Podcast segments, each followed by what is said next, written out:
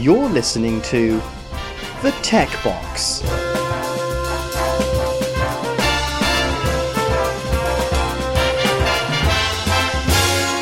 Hello and welcome to episode 63 of The Tech Box. I'm James Honeyball and I'm joined today by Richard Yates. Hi Richard, how you doing?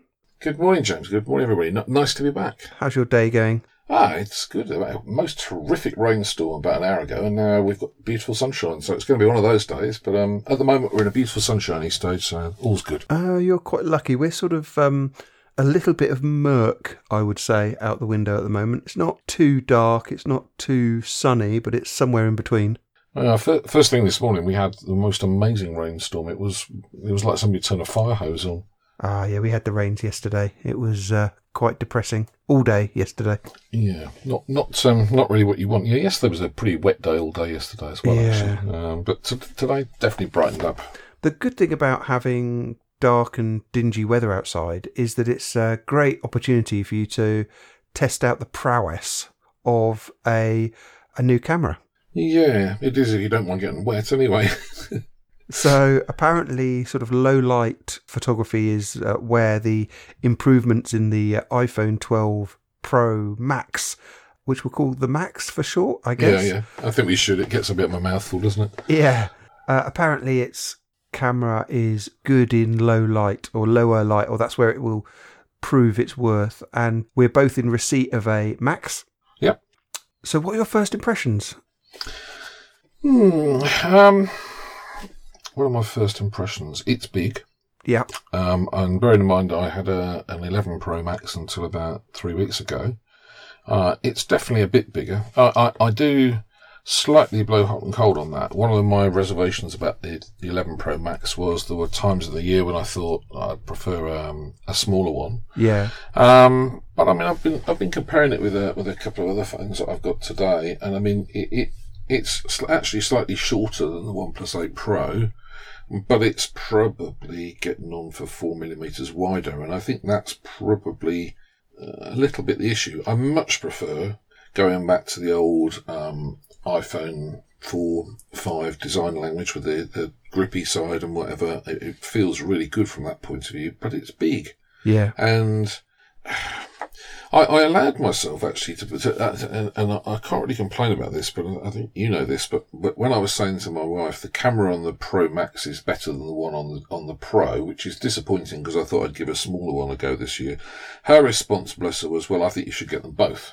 Yeah. And I, and I thought, well, okay, I'll get them both and I'll come to a conclusion about which I like. And, and, and I mentioned this to her and she said, well, just keep them both. And I'm thinking, even by my standards, this is probably a bit much.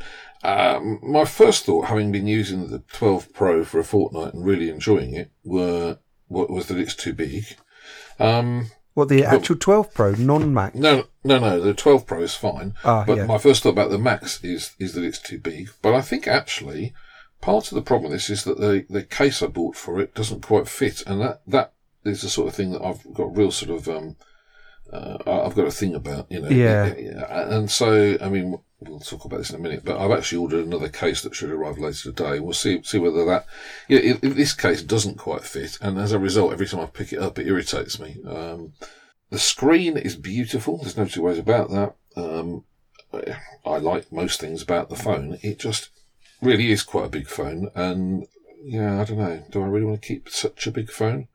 I don't know. I, th- I mean, I'll, I'm going to put my main SIM in it tomorrow, and, and I'll give it at least a week with the main SIM in there and see how I go with it. Um, but yeah, it, it, I mean, you, you'll know it's, it, it's undoubtedly big, isn't it?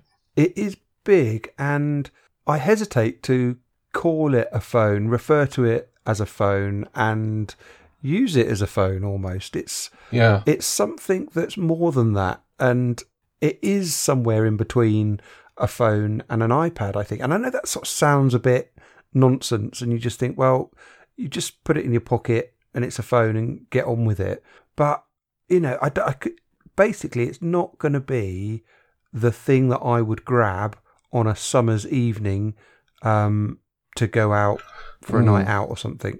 I, I- I think that's that's the thing, isn't it? I mean, I've, I've got um, uh, an iPad Mini 5 here, and, and it's appreciably smaller than that. But I do wonder how much I'll use the iPad Mini 5 now I've got this because the screen is pretty big.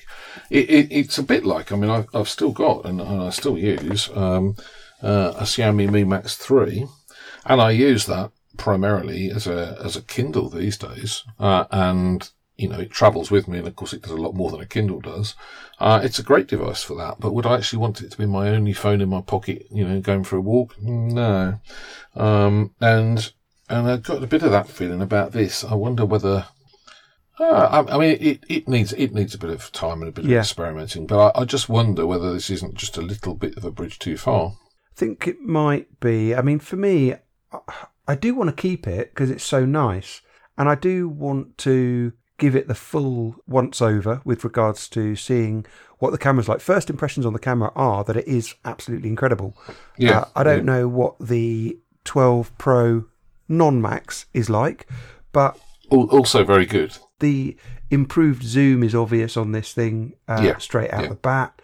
Um, the main sensor just seems great, although um, probably haven't done enough to see the difference there between the uh, 11 Pro and this uh, 12 Pro Max. But yeah, there's absolutely no doubt, in my mind that this is the best phone camera. Um, iPhones tend to be up there, don't they? And this uh, is pretty much. Uh, I mean, Yeah. m- m- maybe we don't have to argue its case against the uh, Pixel 5 because the effect of the pictures is subtly different. Um, the Pixel's got its own strengths, but as an all-rounder as well, you know, this with the the wide, the telephoto, the normal, the live photos are better. Uh, you've Yeah. got all of those, all the tooling on it.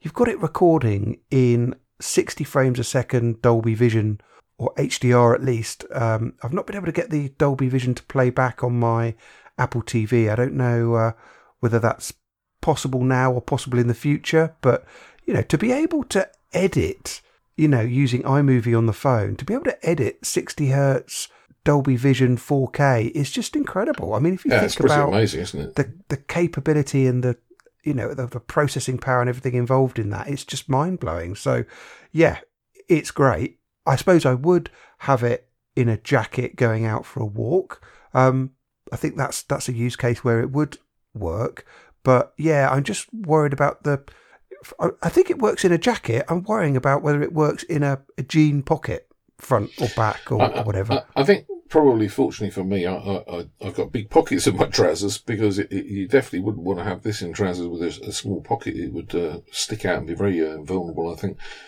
I, it's undoubtedly a, a lovely device. I don't, I don't, don't think there's any doubt about that. I mean, the, the the, the manufacture of it is a delight. It, it, it, I, I really, really like it. I just wonder if it isn't a little bit too big for, for me. But I'm going to give it a good go this week. We'll, we'll see how we go on that one.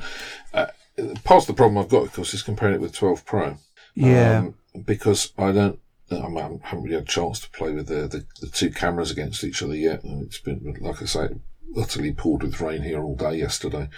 Um, and anyway, I don't think, you know, one evening going out taking pictures in low light is really enough to judge it anyway. Uh, I am trying to work out how I can take a, a decent selection of photos with it, given the current inability to go very far. Um, but I mean, yeah, there's, it, it, it's what can you say? It's a it's a usual iPhone. It, it it is not necessarily the best at anything, but it's probably the best at most things. Um, at this stage in the cycle, the camera is definitely right up there. Um, you know, where we are in six months' time, well, who knows? Although, actually, I think the 11 Pro Max actually held up very well.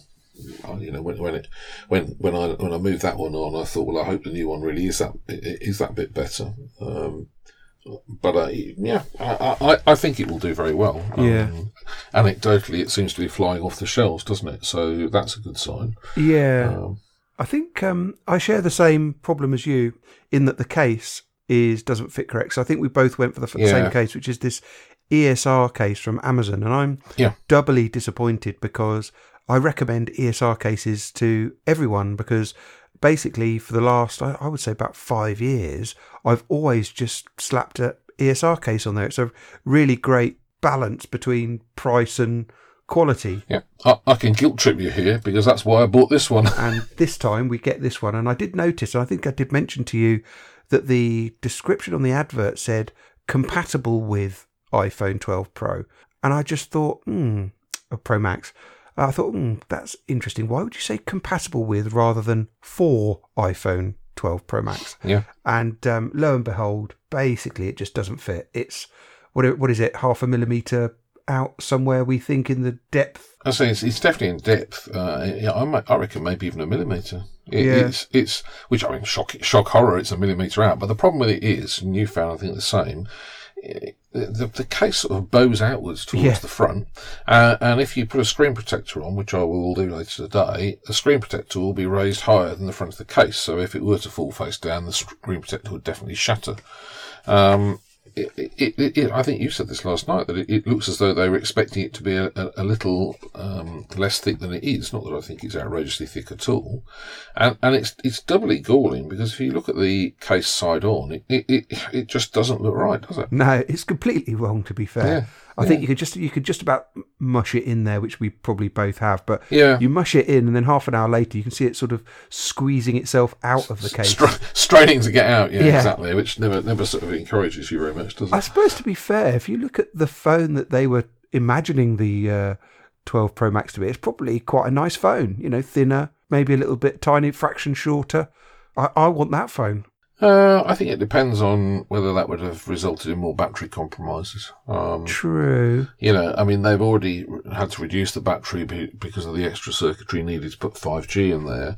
Uh, whether you think that was or wasn't worthwhile is another question, of course. But um, I, I have to say, I don't really have any problem with the battery on the 12 Pro. Although, of course, in these strange times, it's not really been hammered on 4 or 5G because most of the time it's a home on Wi-Fi. Yeah. Um, but I, I did actually get nearly two days out of it the other day uh, with a reasonable amount of use, actually. Um, Not bad, is it? no, no. I mean, I think I didn't intend to do that. I forgot to put it on charge the night before, and I thought, well, let's just see how it goes. And it got down to about sort of 20 percent or so by the evening of the second day, or the late afternoon of the second day, at which point I gave up.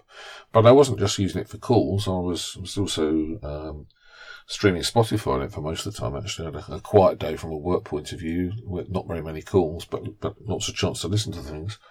Um, so yeah, I think the battery on the Pro Max is probably going to be phenomenal. Yeah. And another piece of good news was that uh, it does successfully charge on my wireless charger. Oh, that's good news because they, they are a bit fussy, aren't they? Apparently, yeah. So I put it on there last night, half not knowing whether I would wake up in the morning or not because it had started a fire through some, you know, incompatibility with uh, this cheap 10 quid wireless charger that I got off uh, Amazon and uh, all the magnets and everything inside the uh, 12 Pro Max. But yeah, it went on there, wake up, fully charged. And that's all I want my wireless charger to do, to be honest. Well, I've got a I've got a MagSafe charger coming, um, which actually is a bit it's a bit bit a bit um, a bit of a laugh really. I couldn't get Apple Pay to work on the phone when I ordered the um, 12 Pro. And so I thought, well, I'm going to try and make sure it works when the 12 Pro Max comes out. And, and cutting a very long story short, um, I, I've been dithering about getting a MagSafe charger, and ultimately, I, I, I it took me about eight attempts to get it, get the um, get Apple Pay to work, and it's very strange. It basically was saying I've got my, my Amex card set up on, on Apple Pay, and it, it was working just fine, but using the Apple Pay on in, on the on the app in the phone, it, it kept telling me that I got the wrong address. So it was a little bit sort of right. You you get all the way to the checkout, and then your card fails because the address is wrong. So I kept having to sort of go back into the address and, and amend it, which I don't. I still don't really understand why, but I do know when I when I log in to the Apple Store on uh, on my my, my Mac, um, it comes up and gives me a postcode about half a mile away, which presumably is where my broadband's coming from. Um, so anyway, cutting a long story short, it, it, it, it kept failing, and ultimately, of course, it succeeded with the result that I bought a MagSafe charger. But I, I'm, I'm going to give it a go. We'll see. If it, if it starts melting cases, it can it can do one. I won't be interested in that. I I must say that the MagSafe doesn't appeal to me only because, you know, why bother with it when, well, why bother with it if a cheap wireless charger does work? It's one of those ones that Apple sometimes comes out with where it looks to me more like um, a solution coming out to a problem that doesn't exist. But I think the reason they're doing it is the, the much vaunted can we produce a phone with no ports at all, and therefore uh, we'll have far less problems with repairs and whatever.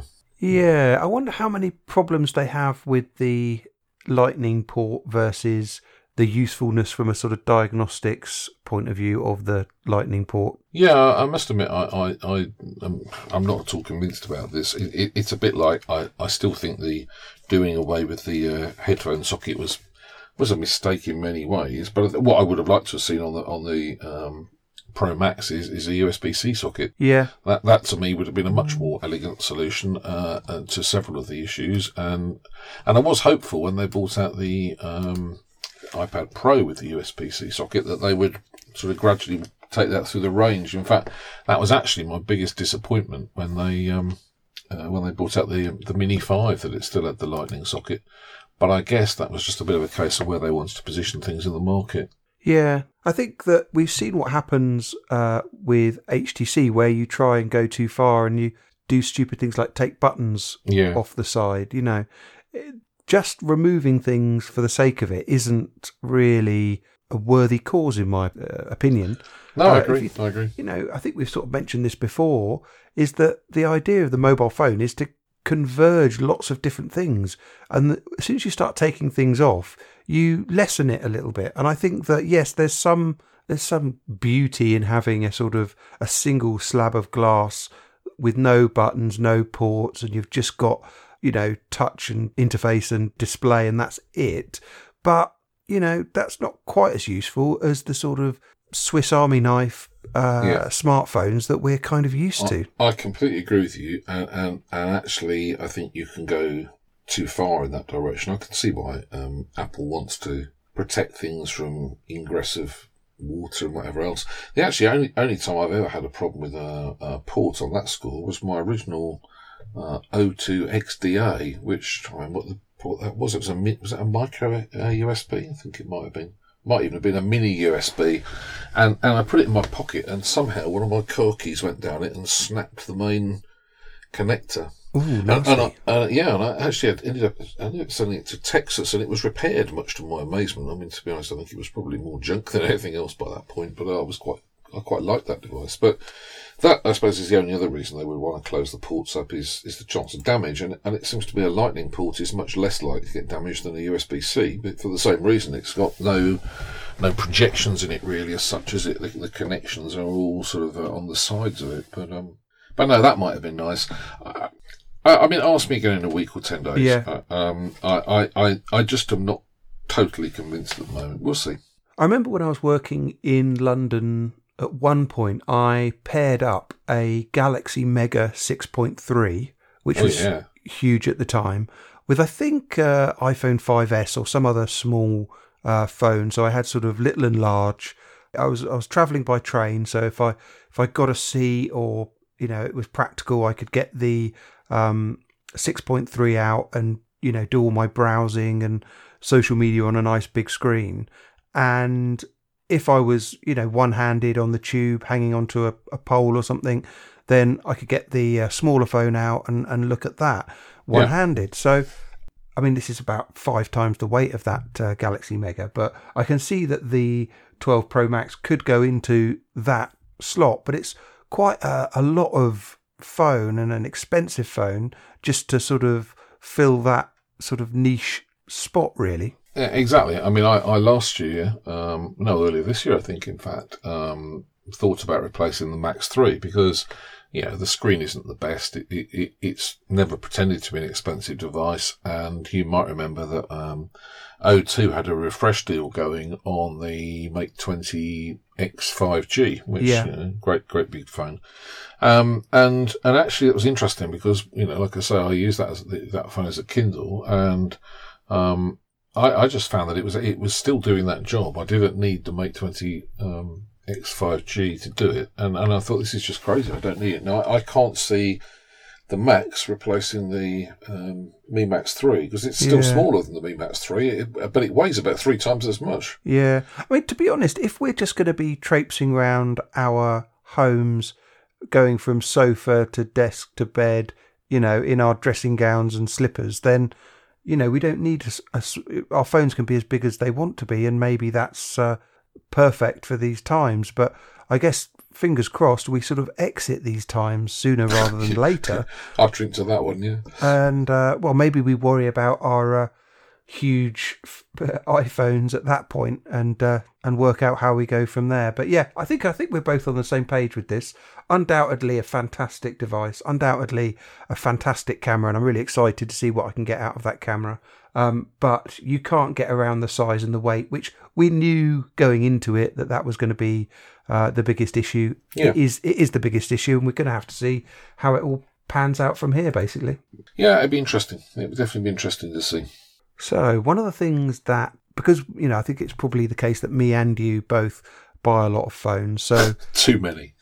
you know on the flip side of that, we probably don't sell enough. You know because I think I've got a few hanging around, you've got a few hanging around, Yeah. and uh, I had a very interesting experience this week, shall we say? Yeah, yeah, you did a bit. I tried my usual trick of selling some stuff on eBay.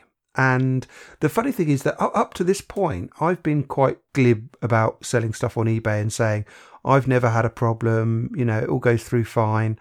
People have said, oh, well, before I sell anything on eBay, I sort of set up a, on a tripod a camera and I film myself going through the phone, packaging it up. You know, it's almost like they'll strap a, what are they called, like a GoPro to their head and sort of do a virtual reality trip to the post office and it never, the parcel never getting out of sight, you know, handing it over to the postman and, you know, handing over the money. And, you know, that's 100% proof then that you've uh, posted it okay. And I was, I'm always like, okay, you know, this is going a little bit too far. I, obviously, there's wrong uns out there, but it's one in a million, and I've, I've been fine so far. So, Pixel 2 XL, um, sitting around not really doing anything. Uh, I got it from AliExpress. Mm. It, I think there was a little bit of a story about this, and I'm not sure whether I've sort of aired it, but um, it was an obvious refurb once I'd had a little look at it.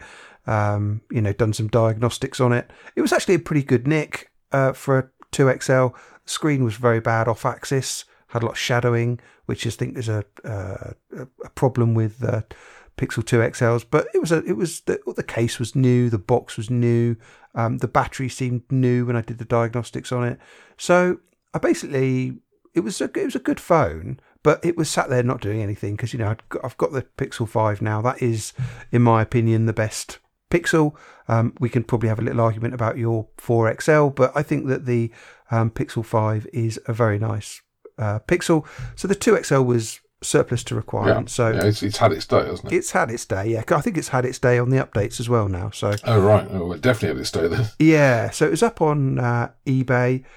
I'd taken it down a tenner, I think. I think the final selling price was 105, which, given that it was in mint condition, I think it's not too bad. Yes, it was a refurb under under the covers, but to all intents and purposes, it was uh, mint condition. Uh, and the guy says, you know, can you post it straight away so it gets here for Monday? So this must have been on a Saturday. hmm And I said, yeah, okay, I'll do that. I normally send my stuff by uh, special delivery anyway. But he said, oh, it's for my nephew's birthday. I really want it on uh, Monday. And I'm obviously a bit skeptical about the reason, but if he, someone wants it straight away, they want it straight away. I went down to my local post office, only two minutes away, posted it out there, uh, special delivery, no problem. Mm. Didn't really think too too much of it. But uh, one warning sign is whenever uh, people are quite chatty up front in eBay, that's never really, ironically, a good sign. I found the the best people, perhaps it's perhaps it's obvious. If someone just buys it without saying a word, you know, receives it quickly, they're the ones that sort of tend to give you the five star rating and get on with their lives. The ones that keep asking questions and knocking money off and all the rest of it tend to be the ones that are a little bit problematic. Yeah. Anyway, so all's fine. Uh, Monday midday must have been. Email comes through on eBay. Thanks very much for the phone, but the screen touchscreen doesn't work. I thought, Hmm. okay, that's where are we going with this one? Because uh, obviously the touchscreen was fine when I sent it off. Yes, it could have malfunctioned, you know, in transit. It could have been dropped. Uh, unlikely, but okay. So I, I gave some instructions about how to uh, reset the phone, do a hard reset on the phone, and um, if there was still a problem, let me know. And I think I even mentioned that even at this point, if it's if the touchscreen still doesn't work, fair enough. I'll give you a full refund and I'll uh, arrange uh, a courier to pick up the phone. Yeah, which is really as good as you can do, isn't it? It is, yeah. And then I get an email back saying, oh no, it's for my nephew's birthday tomorrow. And if you give me a partial refund, I'll get it repaired and go from there. Mm. And he wants 25 quid. Mm. And so then the warning lights are very, very much on at this point. Um, Mm. so I check his feedback and I see a bit of a recurring pattern. Lots of presents bought for his nephew that don't seem to work, and the seller doesn't want to seem to give a refund. Uh, one of the replies I noticed was, "We reply asking you to open a case to return. You refused." So, uh, yeah, my, at this point, my heart is uh, sunk. How, how much is a new screen for a 2XL? Uh, at least a hundred quid. Mm, Yeah, yeah. So Thought you might say that. I suppose what you could do, in theory, is seek out a water damaged Pixel 2 XL somewhere uh, for nothing, where the screen is still working, and try and transplant that screen onto uh, onto this. But in reality, you know, if you're going to try and get hold of a uh, a 2XL screen, unless you've got one sitting on your shelf, uh, it's going to cost you at least 100 quid. I did a quick eBay, a quick Google of it, and yeah, that's what that's that's the cost. So this is all a little bit fishy. So I I uh, remember sharing it with uh, yourself and uh, and others, saying, "Look, this is happening." You know, sort of half it's funny, isn't it? But also, oh god, here we go. Because I I was just resolute. You know, I said, "Look, I'll give you a full refund and I'll pick it up courier wise, but I'm not going to give you a partial refund because I know what." You know, I can see through this scam. Yeah, you just want a partial refund. You know, at the end of the day, you're just getting something at a huge discount. Hmm. Um, so anyway, this went on for a couple of days, and then he uh, he started getting a little bit irate, and he sort of look he sort of replied said, "Okay, fifteen quid partial refund." And at this point, you can just sort of see, you know, it's, it's he must obviously just want to have the feeling of getting a, a bargain, getting one over you, or Yeah, something. like yeah, that. exactly. Which, let's face it, a 2XL for 105 quid isn't exactly uh, expensive, is it? It's not, but also what you know, getting fifteen quid off is, in theory, neither here nor there either. Just sort of see what I mean. It's almost Mm. like it. I, I tried to avoid getting entrenched because that's never good for getting out, but I, I felt like I couldn't really move on this one, so I said no. You know, I'll give you if you log a case with uh, eBay, say it's not as described, I'll issue a full refund and I'll send a courier around. And that was my final offer, which I think is a reasonable one and the correct one. And so he sort of, you know, threatened that he would leave negative feedback and all the rest of it. And I said, look, no, this is my final offer and I think it's fair. And then he did leave negative feedback and said, uh, this seller sold me something faulty. this scumbag didn't wasn't willing to allow himself to be scammed by me. Exactly, and wasn't helpful. And I'm thinking, oh, great, this is not good because, you know, as with all these faceless uh, technology companies, you know, being able to actually argue your case on something like this is, is next to impossible. And I think also the way that the feedback on eBay works is um, it's very much in the favour of the buyer. And if they want to give you a negative um, review, it doesn't matter whether it's right or wrong, it's just staying there. Yeah. And whilst my eBay feedback is 100% up until this point, um, it's not based on huge numbers of numbers. So it's not like my 100% goes down to 99.99 recurring, at which point, at a glance, it's not a problem. You know, it goes down quite a lot because I only Yeah. sell, I probably sell a dozen things on eBay a year. So one bad review, I think it averages, it gives the percentage over 12 months. Yeah, it's 10% or whatever, you know.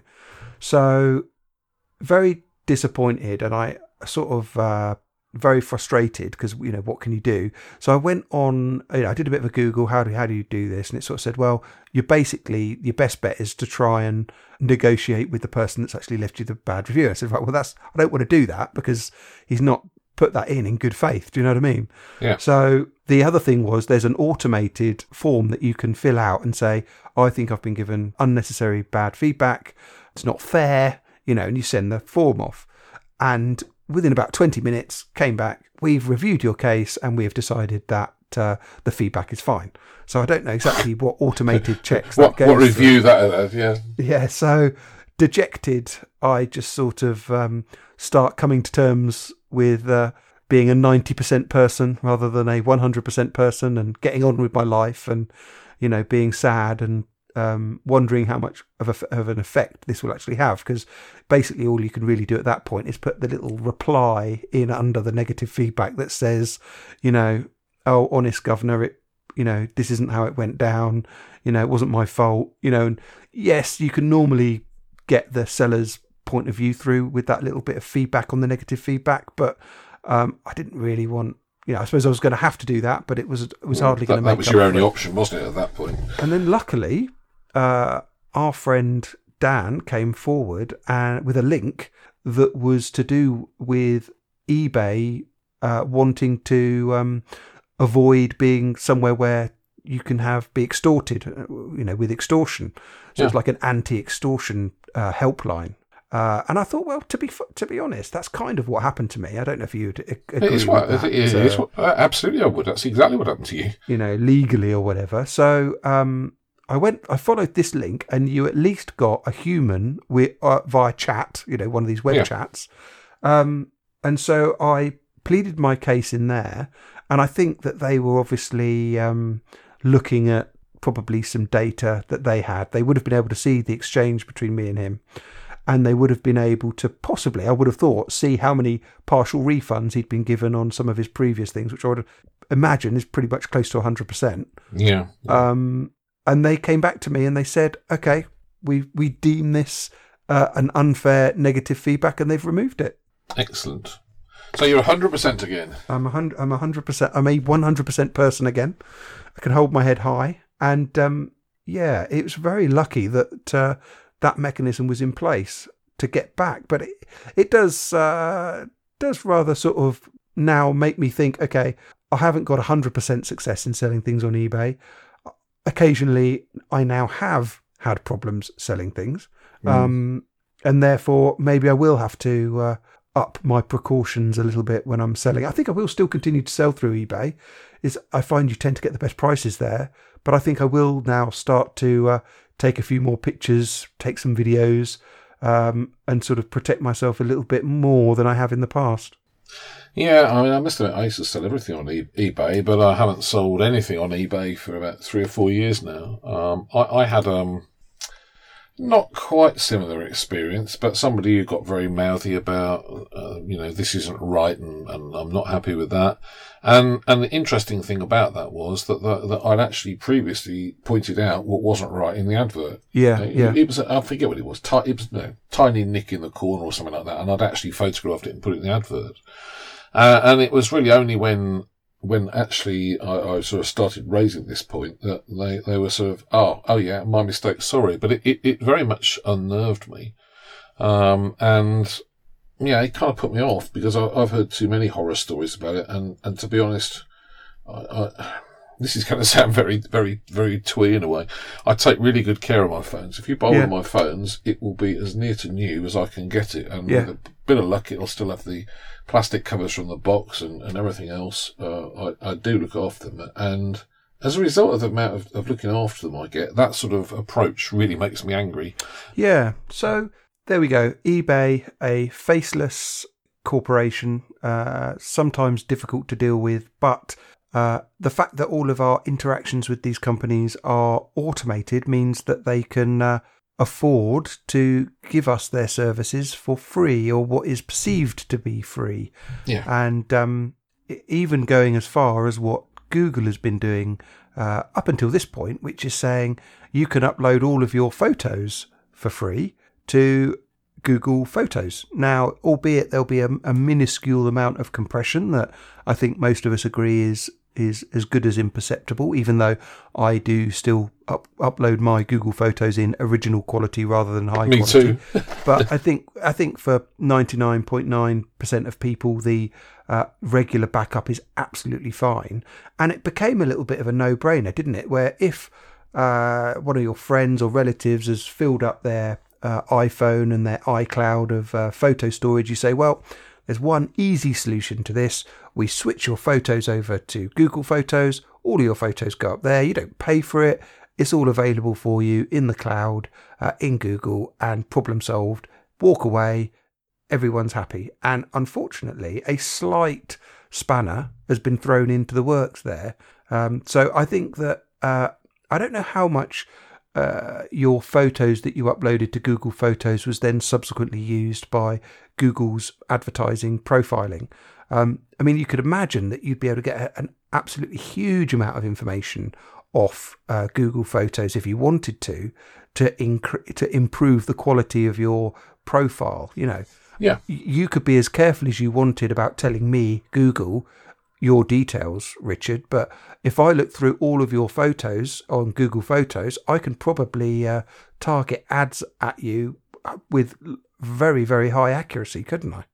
Oh, I should imagine so. Yeah. So I don't know. I don't know how much of that they do with this, but certainly um, that would have been one good explanation as to why they could afford to give everyone essentially infinite photo storage for free and not charge them. But now, uh, what they've said is, uh, at some point in the future, uh, once you go over your free storage allowance on Google, which I think is 15 gigs at the moment, Yeah. Fifteen, isn't it? um, they're going to start charging you. Now, 15 gigs is a reasonable amount of storage for photos. It's better than nothing, and they're still Yeah. going to be giving you that for free, in inverted commas. But it just highlights that actually putting these services together isn't free. It's a, it's an expensive business, and I think nothing proves that more than uh, how Flickr are trying to uh, move forwards. You know, they're having to do one of these Google style services in terms of hosting your photos uh, without the benefit of having a search engine behind it that generates billions and billions and billions of pounds. Uh, I, I can see that they have a real problem here. Uh, I've been a Flickr Pro member for a long time, um, and and actually I've just decided not to renew it. And and and you can illustrate the problem like this: my subscription in um, uh, 2016 cost forty four dollars. Uh, in 2018, I, I bought um, no, that was no, tell a lie, that was forty four dollars for two years. That was twenty two dollars a year. 2018, $35. 2019, $50. This year, they want £58, not dollars. So uh, the price is just going up and up and up and up and up. Um, and at the same time, uh, certainly I find their, their apps very poor. You know, the so-called auto updater that doesn't auto update and that sort of thing. Um, Uh, it's kind of dying on the on the vine, really. I mean, here we are. It's gone from twenty two dollars, which today is probably about eighteen pounds, to fifty eight pounds in four years. Yeah, I don't think I've been sent that bill yet, but it'll be interesting when I do. Well, yeah. I, I mean, my wife, her subscription's about a month behind, uh, and and she hasn't had the email yet. But when I, I actually got in touch with them and said, look, you know, this is just more than than this is worth to me. Is there no sort of offer for long-standing members? I mean, it was very tongue-in-cheek, I have to say. I didn't expect them to say it, and they were, oh well, we're planning all sorts of improvements behind this, the uh, uh, the scene. Uh, scenes, and, and we think, yeah, this is really good value for money. And I'm thinking, well, for two of us to be paying 116 pounds as opposed to four years ago, probably paying 40. Uh, it's not. It's not very good value because I don't actually see any improvement. You know. The the one feature that I use uh, Flickr for is the ability to search based on the tags that I've put onto the photos. Yeah. Um, now Google Photos doesn't do that, unfortunately. It's got a great search on it. You know, you can say search for red car and it will come back with some red cars. Unfortunately, it won't come back with all the red cars. Uh, it, it's not that good a search, but it's pretty good. But with Flickr, I can I can set a photo and I can type in, um, you know, Richard's wedding as a tag, and then in five years' time, I can use the Flickr search to say, right, I want all the photos from Richard's wedding, and I'll get them. I won't have to rely on Google working out, oh, who's Richard? You know, what does a wedding look like? You know, and to be fair, if I do that search on Google, as I say, it will give me a pretty good, uh, an unbelievably good set of results. It just won't give me the right results, just won't give me No. the 100% correct results. Um, so I'm still tempted to stick with Flickr probably for another year, even if it's, you know, 58 quid, which is, you know, a lot of money in the context of uh, all these services that we're so used to getting for free. It's not actually a huge amount of money for uh, a bespoke piece of software that No. deals with photos and uploads them, hosts them in the cloud, all the rest of it. You know, you can you can put the argument together for why Flickr need to charge that. It's just uh, it doesn't compare well with our modern expectations of free services. I, I don't mind paying for it. In fact, interestingly enough, having just gone into my account whilst we've been talking, I've had an email. Rejoin as a Flickr Pro member and it'll be only £46. Okay, well, we're making progress there then. Well, we are, yeah. So when you get your update, your renewal, just uh, bear that in mind. you- So, whilst we're uh, talking about Google Photos and the need to have uh, Google Storage now to back it up, uh, you were looking at uh, increasing your Google Storage, or or what exactly? no, no. Um, right, okay. Like like you, I am a G Suite member. Yeah. Uh, unlike you, I've got the paid version of G Suite, but then I use it for work. So um, that's what is attached to my email address. So last year, I thought, well, you know, one of these days I may want to stop work, but it's not really appropriate to to to mix up my my private stuff with work. You know, you can see that that could cause all sorts of problems down the line. So I thought, well, I'm going to move everything onto uh, Google One. Um, but that then co- then started causing me problems because you can't have Google One at the same time as you've got a G Suite account, and I wanted to move it to a Gmail account. And in, in the end, the easiest solution seemed to be to take out Google One subscription in my wife's name and fundamentally re-upload all of my my photos to a shared family space. So that's now attached to a Gmail address rather than to uh, a, a G Suite address. Um, and having done all that, I then thought, well, actually, this is a bit silly because, for example, when the when the Pixel Five came out, and I think probably true of the 4A uh, um, 5G as well, you could get fifty pounds worth of Google Store credit if you were a, a, a, a Google One member, but not otherwise, and not if you were the the sort of tag on member. So why couldn't you just get your wife to order it and then give her the money back? Um, well, I could do, but then that kind of flags up to her that I've just spent 600 quid on a phone that I'm Ah. going to say is not worth 600 I quid. see now. Yes, it makes your all your illicit phone purchases rather um, public. To be fair, she's extremely good about that. Um, but uh, nonetheless, I, I just don't really kind of. It also means, for example, if there's a problem with any of the uh, Google One services, they won't talk to me because of GDPR and all that sort of thing. Yeah. Uh, and and actually, I would probably prefer it if I dealt with all of that because uh, she uses these services, but has never really sort of had to invest the time in finding out how some of them work. Fair enough. So I thought, well, it'd be really useful actually thinking about it. This is a mistake. I should have set my, my new Gmail app account as the um, the Google One member and have her as the associated member. My God, that's not easy. to say that's not. I mean, I mean, I should also say that her, her Google One account is actually billed to my credit card. So it's not as if Google doesn't know that we're um, we're in some way related. Um, but what, what actually happens is you can't do that. The only way to achieve this is I, I have to have her boot me out of the family group because then that frees up my Gmail account to subscribe to Google One in my name. Yeah. And they promise me that in the intervening period they won't be deleting my photographs or anything like that, which is slightly worrisome. Okay. Yeah. Um, Just rely on the word of uh, a call centre agent. Yeah. I, I've got it in writing, but I'm not sure that, that, that stands good stead. I mean, to be honest, I guess what would happen if they did that is they would downgrade them to slightly compressed, wouldn't they? Which would at least save the photos because a lot of them are actually scans of, of um, 35 millimeter negatives, so the, the, the, the definition's not, not that Yeah. I guess you'd anyway. hope that something intelligent like that would happen. Yeah. Yeah, you would. But uh, anyway, so so basically, I have to sever myself from the existing Google One account, set up my own Google One account.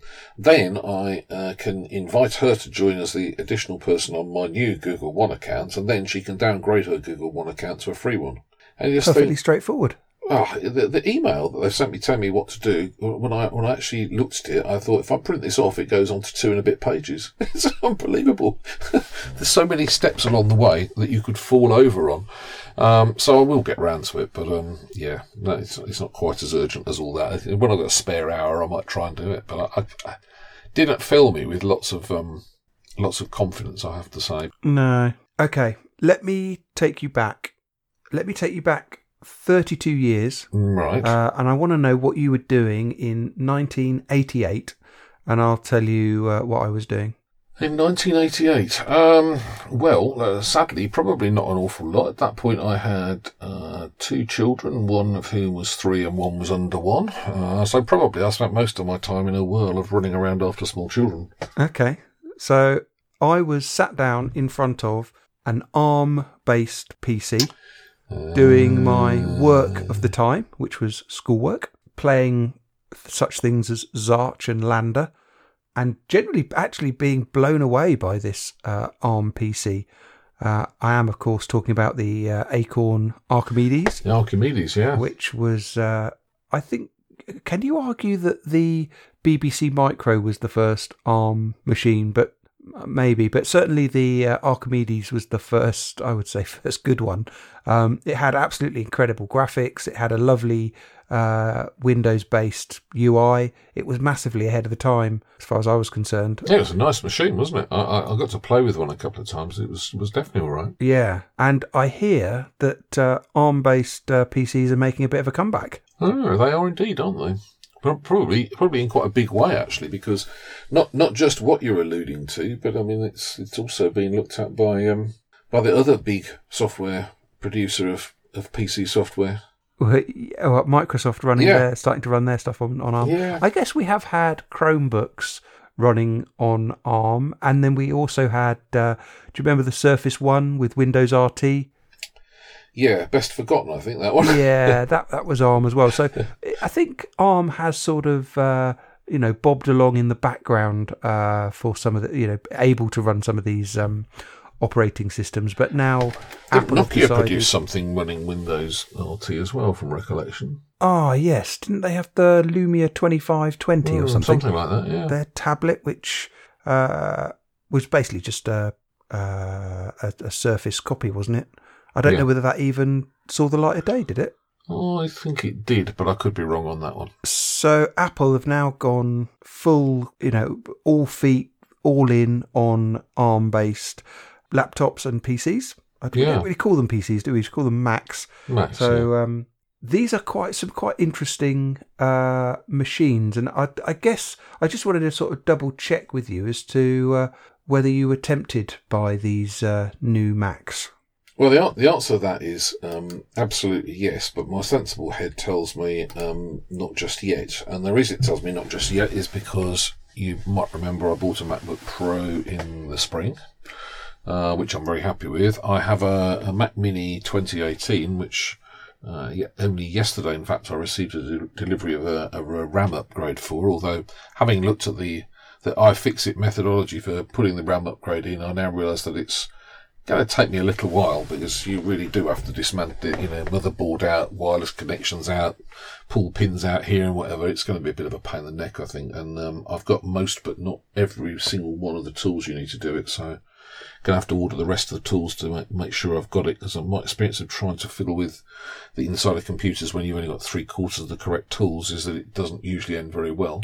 So which Um, tool but- are you missing then? A particular screwdriver or something? No, I've got all the screwdrivers, but for for love and money, I can't find my spludger, and I'm a bit reluctant to uh, to just sort of bodge it with something for fear of damaging a Oh, surely case or you whatever. can, uh, you know, improvise a spludger out of any household implement. I, I also think to myself that I need to spend a little bit of time psyching myself up to it. I've, I've done I've done lots of things. I've done lots of things like this before, but in fact, you, you would not believe this, James. But sitting here on my desk, I have just located the spludger. How the hell did it get there? Oh, well, never mind. I now have the spludger. So, Magic. so, so my excuses for not doing it are unfortunately vanishing because I think the thing that I have have yet to do is to psych myself up for it and get it down onto the dining room table and uh, you know coolly and calmly do it.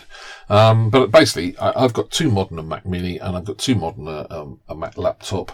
Uh, so it really is just complete extravagance to go getting um, an ARM based. Um, uh, probably I'd get a, I would probably be more interested in a Mac Mini to be honest than a, another laptop. But yeah, I'm really interested in it because I think once this develops, I think there's every possibility that it, it will give Apple quite a sizable lead, in fact, because you know the, the power requirements and everything else are just so much smaller. Um, it really, though, is all going to boil down to software, isn't it? I think. I mean, I if I look, if I look, for example, at the software I use day to day, some of it is is sort of industry specific, and I've already had an email saying, "Look, we're working on Big Sur, but for heaven's sake, don't upgrade to Big Sur because all of your software will stop working." Um, uh, they, I'm sure, will get round that. But it, it uh, and we know that, that Microsoft are already looking at a version of uh, Office that will be, a, you know, a native version. Well, given their own efforts to get uh, ARM on, on PCs, that's not so surprising. You'd imagine that's actually a lot of that work has already been done. Um, but I mean, if the software is available uh, and the chip is powerful enough, then there's every reason to think it'll be quite a beast. Now. Mm.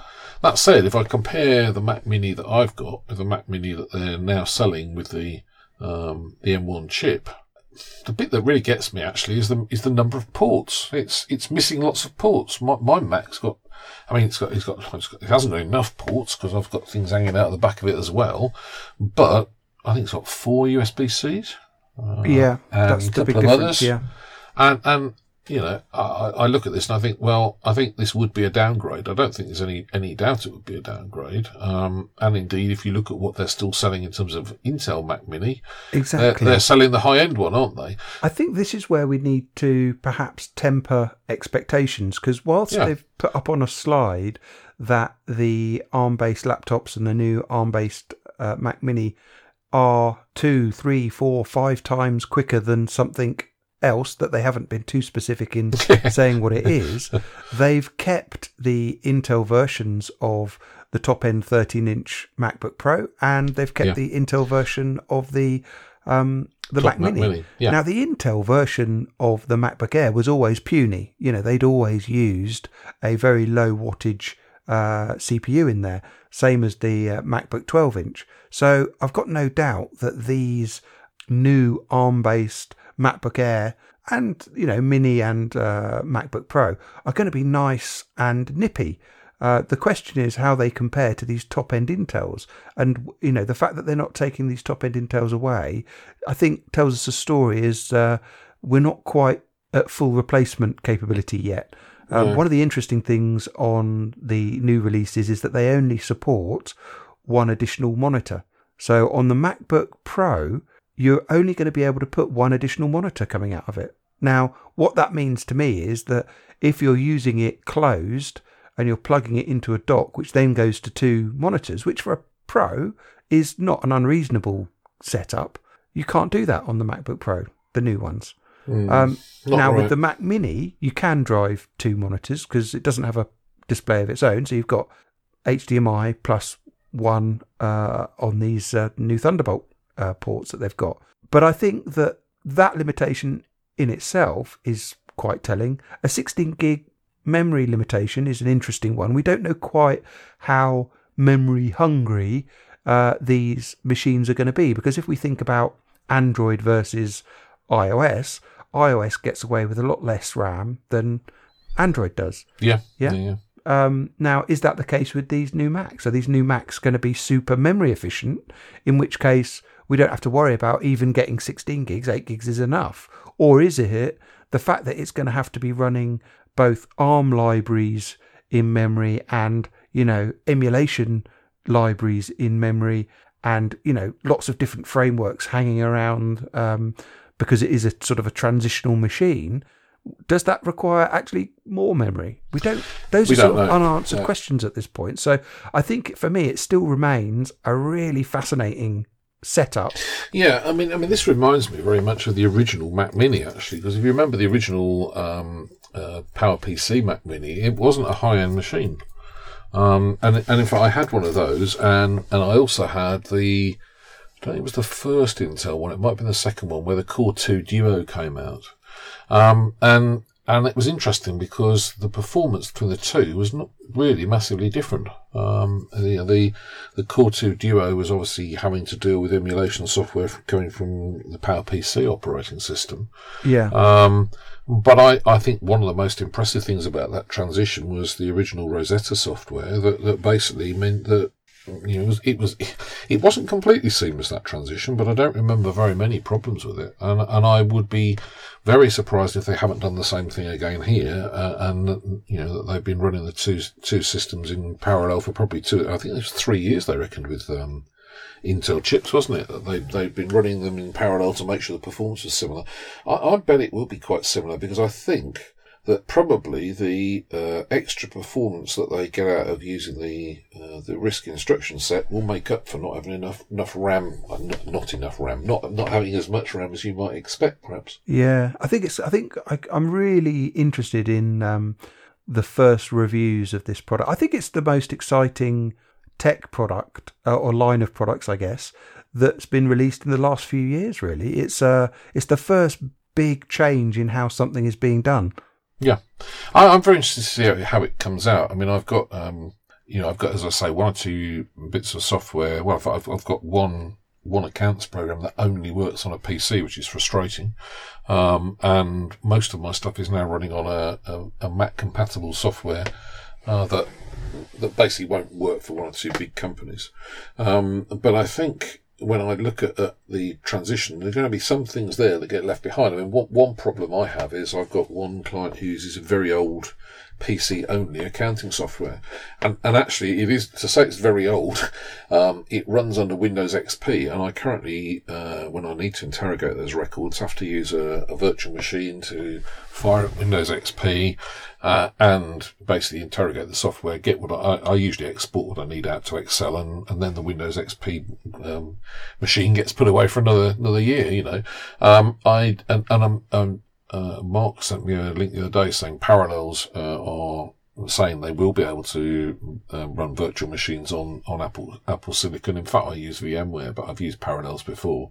Um, there are things like that that I need to be sure will work before I yeah. can really contemplate doing it. And and and again, I think I, I can't believe uh, um, this is a point Dave made, isn't it? That you know, in, in six nine months' time, they'll bring out a much higher power Mac Mini with the requisite number of ports and probably the next iteration of the chip, and that, that's the point at which but that's the point I think at which I'll sit down and actually properly read it. But I, I, still am not sure that I would change it at that point because what I would say about the Mac Mini, I've, I've well, like I say, I've had them going all the way back to PowerPC. In fact, in fact, I think Dave has had most of them over the years. Um, they really, really are good workhorse machines. They last a long time and they they do what I need. So I, I, I think, unfortunately, probably will be a while before I have a need to do this. The question is how long I'll be able to resist doing it, and I think probably another year yet. Yeah. I think for me, I'd be very interested to know how Google Chrome runs, how Audacity runs, and yeah, uh, how things like Handbrake run. Um, because these are the things that I use a lot. One of the things that I, I'm imagining will run very well is iMovie because it's all Apple. So I imagine that actually taking your iPhone uh, videos and running them through iMovie will be super quick. So that's one. I do do I do do that. So that's one use case that I imagine is going to be lightning quick. But I want to see how it runs some of these, you know, legacy Mac apps. Um, yeah. and how fast they are, and if those are significantly faster. If they are, if they're proven to be through reviews, then I might get tempted. This Mac Mini that I'm talking to you on at the moment is uh, a little bit long in the tooth. It's the classic 2012 one, which was the yeah, first, uh, nice, nice well, the last multi, you know, quad core one before the uh, brand new uh, 2018 ones came in. I think that that's when they were released, or 2019. That 20, 2018, yeah, 2018 yeah. Mac Mini. So, um, yeah, I think it's a very exciting time and a, and a watch this space. And I think with that, Richard, we might be out of time. Yeah, I think you're right. Goodness me. Yes, I think that's probably a good point to call it halt, isn't it? But uh, bit lovely to talk to you, James. Been yeah, it's and, been uh, great to catch up. Hope we do it again soon. Yeah, I'll speak to you soon, Richard. Okay. Cheers then. Bye bye. Bye now.